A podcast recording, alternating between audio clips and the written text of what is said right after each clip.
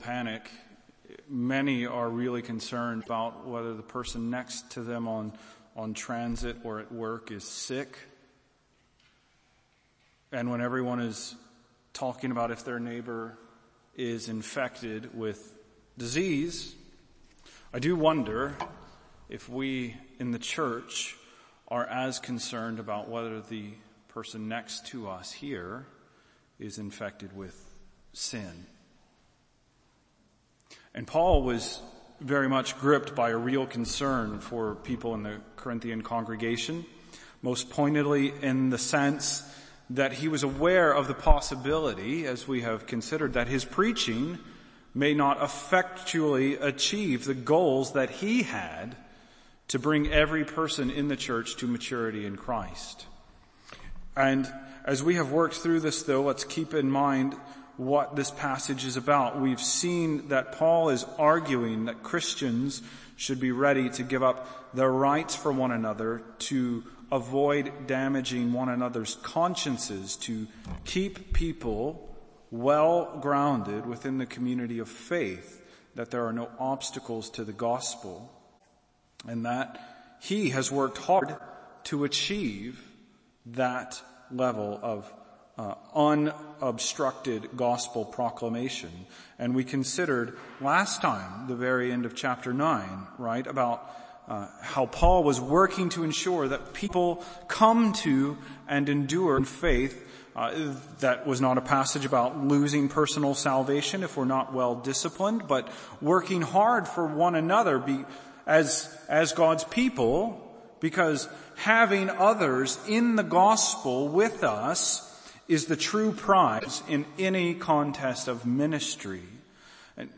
Now, that context for a deep concern for others is crucial as we come to chapter 10 and specifically these verses because these verses are about people proving to be faithless and God being displeased with them and strewing their bodies about in the wilderness. So, so in that light, we must remember that this whole section in chapters 8 to 10 is not about what you should do because you are worried about your own salvation, but because, but about what you should do uh, in concern for your fellow Christian. So this is a really profound exhortation for you to be concerned about other people. And we have an immediately obvious admonition for Christians across history then that is immediately relevant to us. Paul's ethical imperative here within the whole stream of thought uh, about how some things you do might damage someone else's faith shows us how we do genuinely need to be ready to give up our rights and strive for excellence in relating to our brothers and sisters because our neglect in these matters might prove to be what let someone else drift from following Christ. So, far from being a reminder that supposedly you might lose your election or something of some writer, as some writers have said, this is a reminder that you cannot tell if someone next to you is elect, and so you should not abuse them within the community of faith in case that is what might put a block between them and Christ. And the main point then is that God, God has always expected His one people to love one another well so that we don't drive anyone out. God has always expected His one people to love one another well so that we don't drive anyone out.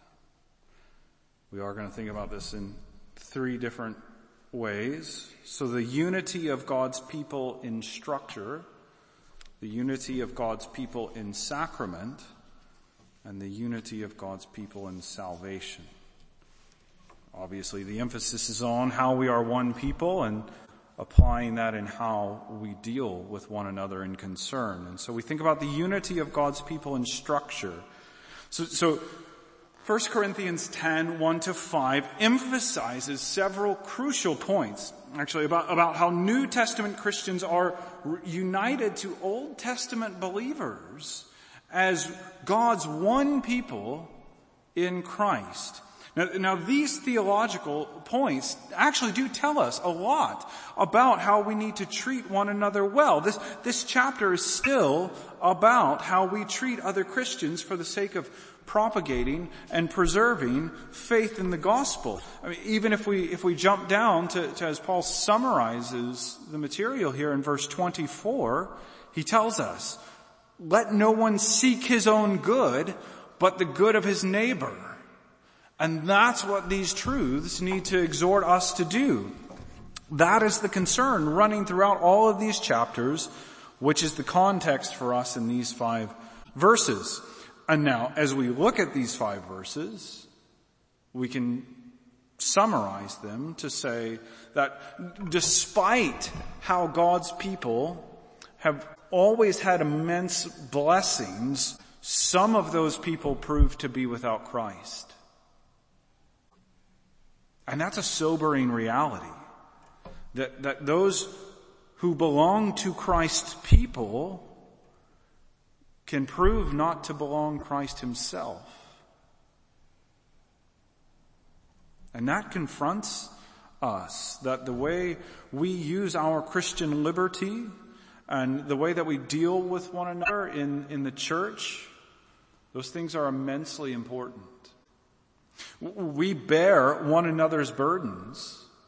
As Paul specifically told us, especially when someone is in sin, so that we don't conduct ourselves uselessly, as Paul wanted to avoid, and, and let others destroy themselves even while they live among God's people.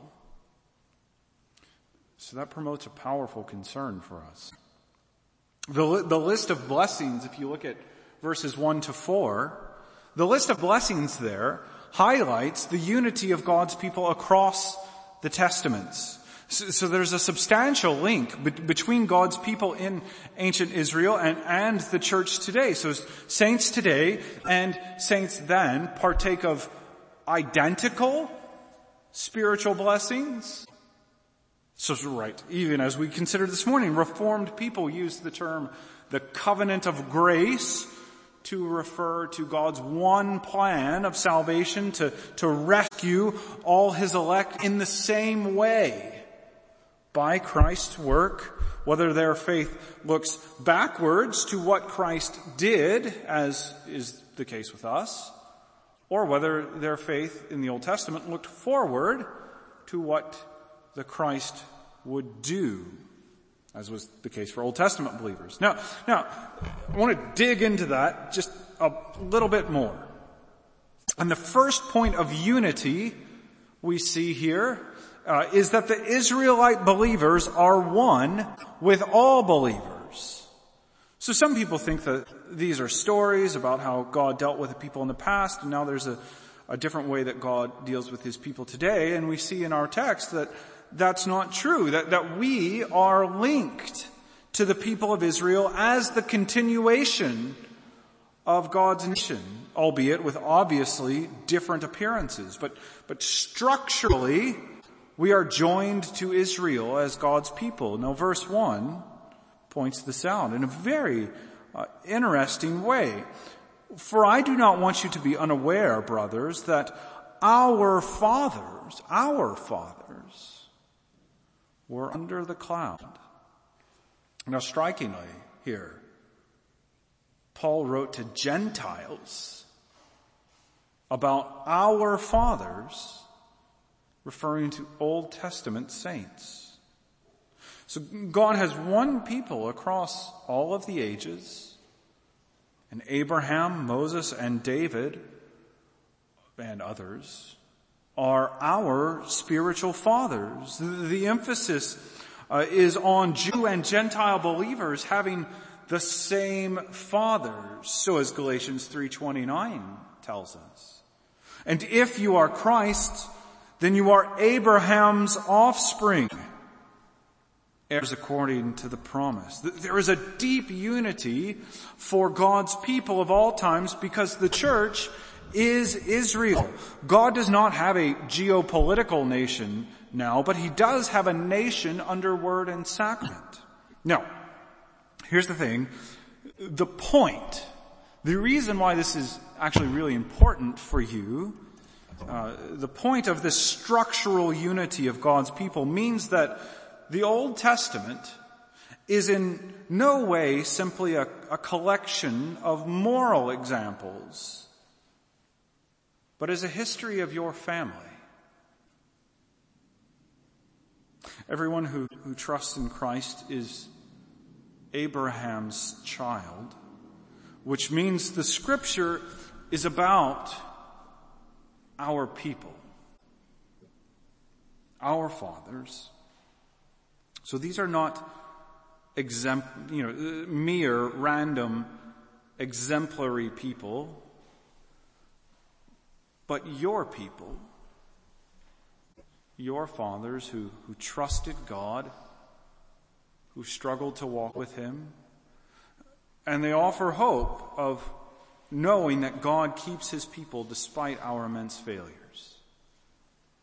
So, so the narratives of scripture they apply to you in showing you that your fellow church members, I think this is a really important thing to gather, your fellow church members are not optional friends whom you may disregard.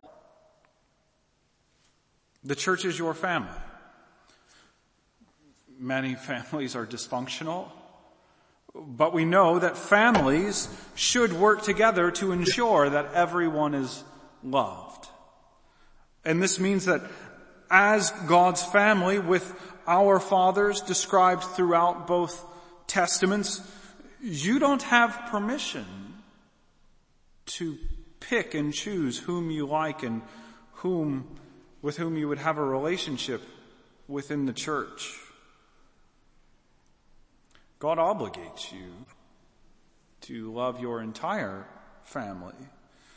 You have to speak to us. You have to.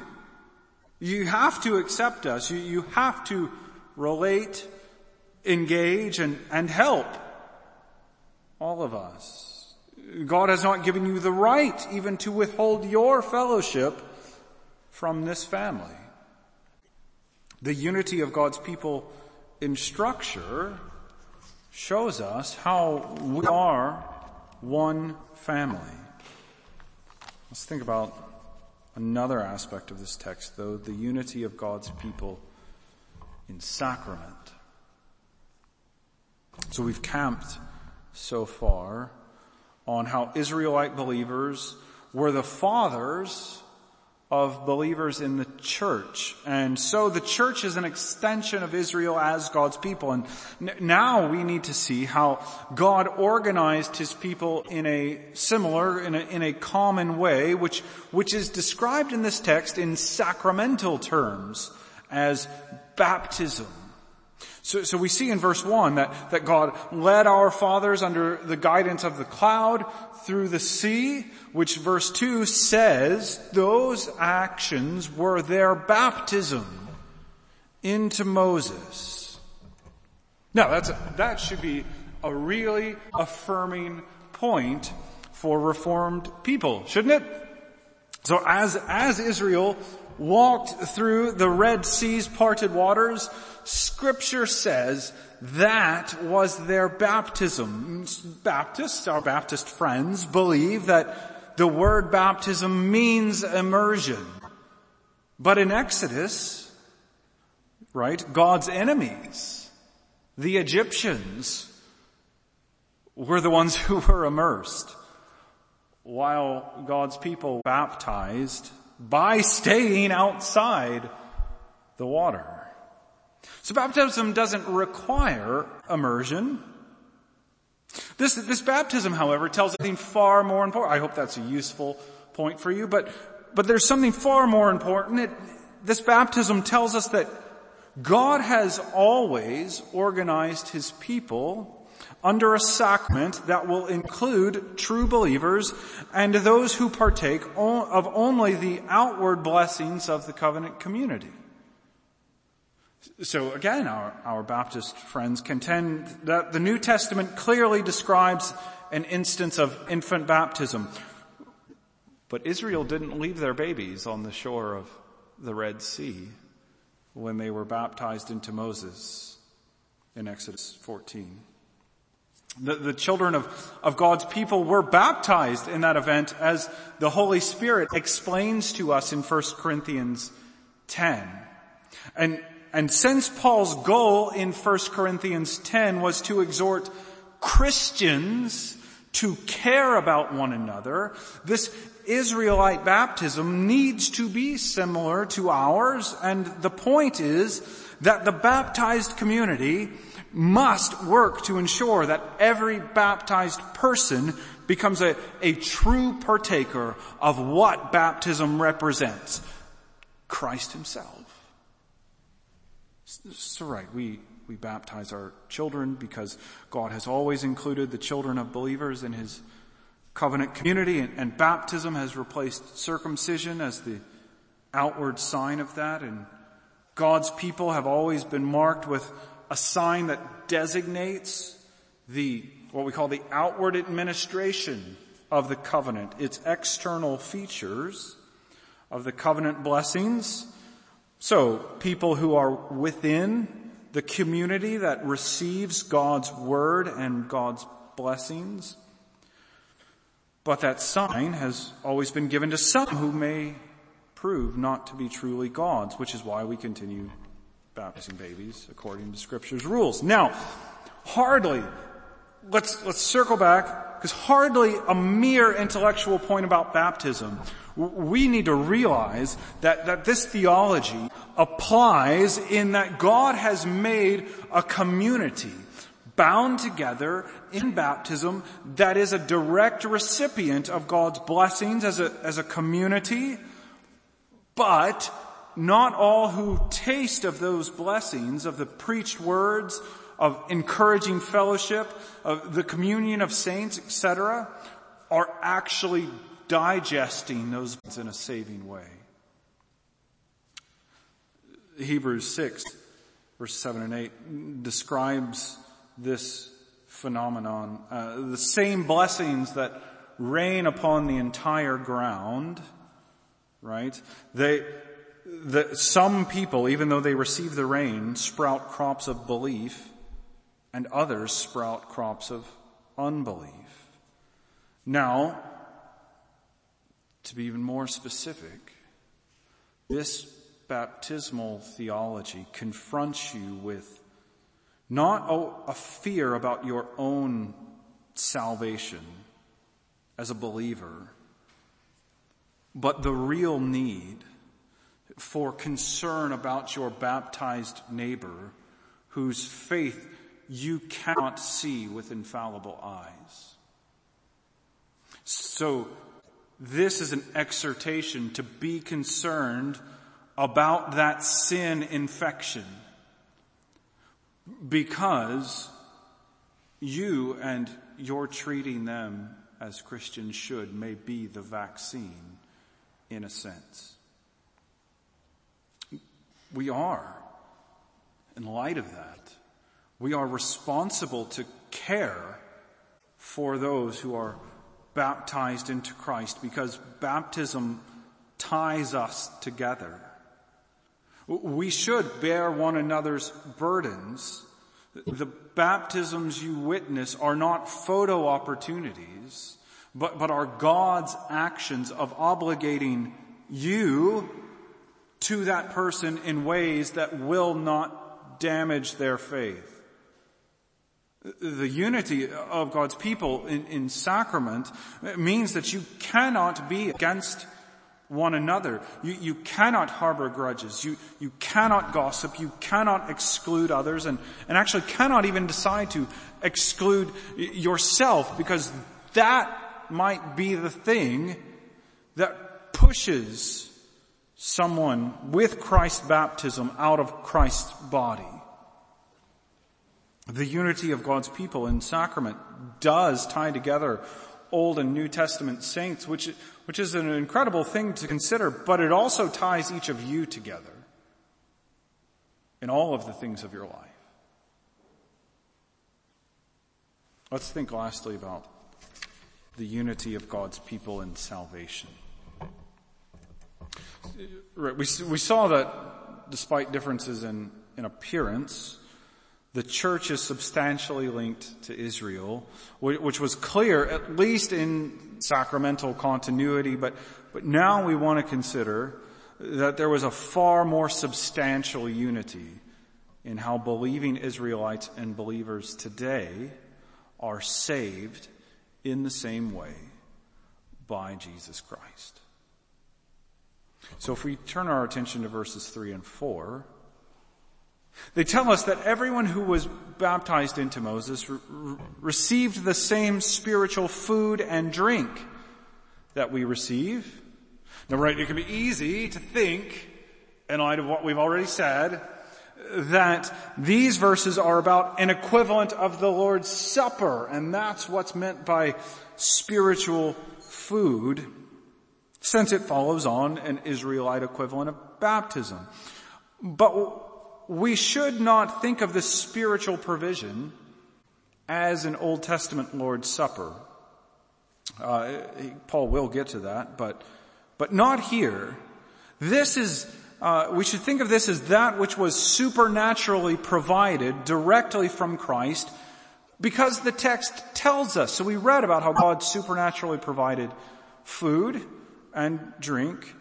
And now we read here that God provided supernaturally things directly from Christ. And the text tells us that Christ was the rock that provided these things. Paul would get to the Lord's Supper shortly, but not yet. And what's really, really crucial about this is it helps you read your Bible. We are explicitly told that Christ was present in the Old Testament with, with God's people and that He was the rock supplying their spiritual food. Now, Christ was not literally a stone rock, but was the rock in contrast to that stone rock, the rock that followed them. The spiritual food then is that manna and water provided spiritually, supernaturally in Exodus 16 and 17 and above that though, whatever complexities in explaining exactly the rock was Christ means in, in terms of figural language, setting aside those complexities. The point is extremely clear that the Israelites had access to the same kind of benefits that Christians have, and both have them from Christ himself. Reverend Pearson has guided us so well through the book of Numbers over the pre- previous months, and he has guided us specifically to Christ in all of those passages. And, and here, you see the reason why preachers are supposed to proclaim Christ from Old Testament texts. Christ, who is God's eternal Son, was truly present as the Savior of, of God's people even before he came to do the incarnate work that grounds that salvation. Jesus was serious in John 14 when he said no one comes to the Father except through him because he was and is the savior of all of God's people regardless of if it's whether before or after he came to do his work on earth. Now right, that underscores really pointedly how you need to be in a good relationship with God. Strikingly, we see in verse 5 how even those among God's covenant community, those who are baptized and participating in external features of the covenant of grace, cannot, they cannot rely on anything but Jesus.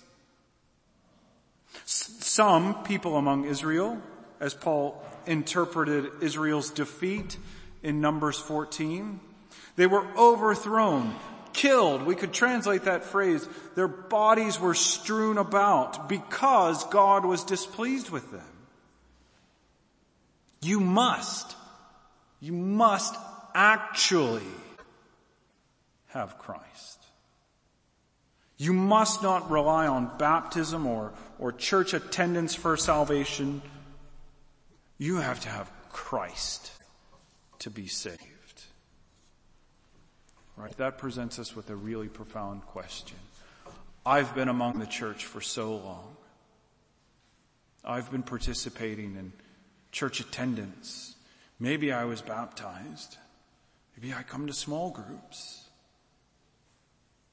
Do I believe in Jesus Christ? If you do have Christ, if you have trusted in Him, then you must care that others have Him as well. So worry more, in a sense. I'm not criticizing legitimate worry, but we need to have a real genuine worry more about sin stealing your brethren than illness in the tube. That will not go away. We cannot assume that everyone gathering here each Sunday knows the Lord just because they come week by week by week. We throw ourselves in, into working together to build each other up in Christ, giving up rights to protect each other's consciences and, and, and working to keep the gospel before one another. That, those are the things we are supposed to be and need to be doing. We don't live, right? And let's, let's pull this together. We don't live the Christian life in fear for our eternal security because, because faith in Jesus should comfort us of that. But we do live the Christian life concerned that our brothers and sisters are true sharers in the gospel with us. We who have tasted and who have digested these blessings in a saving way know the deep satisfaction, the peace and the comfort that come from knowing Christ. And we long for God's family to be bigger. And that is why we are concerned about people in this way. Let's pray. Father God, we are thankful that you have given us a church family and that we see that your uh, history, your authoring of history is the thing that has always made a people for yourself everywhere and that you have brought that people together because of Christ. We celebrate our Savior. We're glad that we belong to Jesus. And we pray, God, that those who gather here so often to hear about Him would know Him. We pray, Lord, for salvation. We pray also that you would prick our hearts to be concerned about those who would gather among us. We pray that we would always be on the lookout to help one another because we don't want our ministries to prove useless. We want to do things well. We want to love one another well so that as we go through the wilderness, we would not lose anyone. Help us to think that way, that we would love our brothers and sisters like that because we love our Savior so richly, because He gave Himself for us, that He might make us His. We pray these things in His name, for His sake. Amen.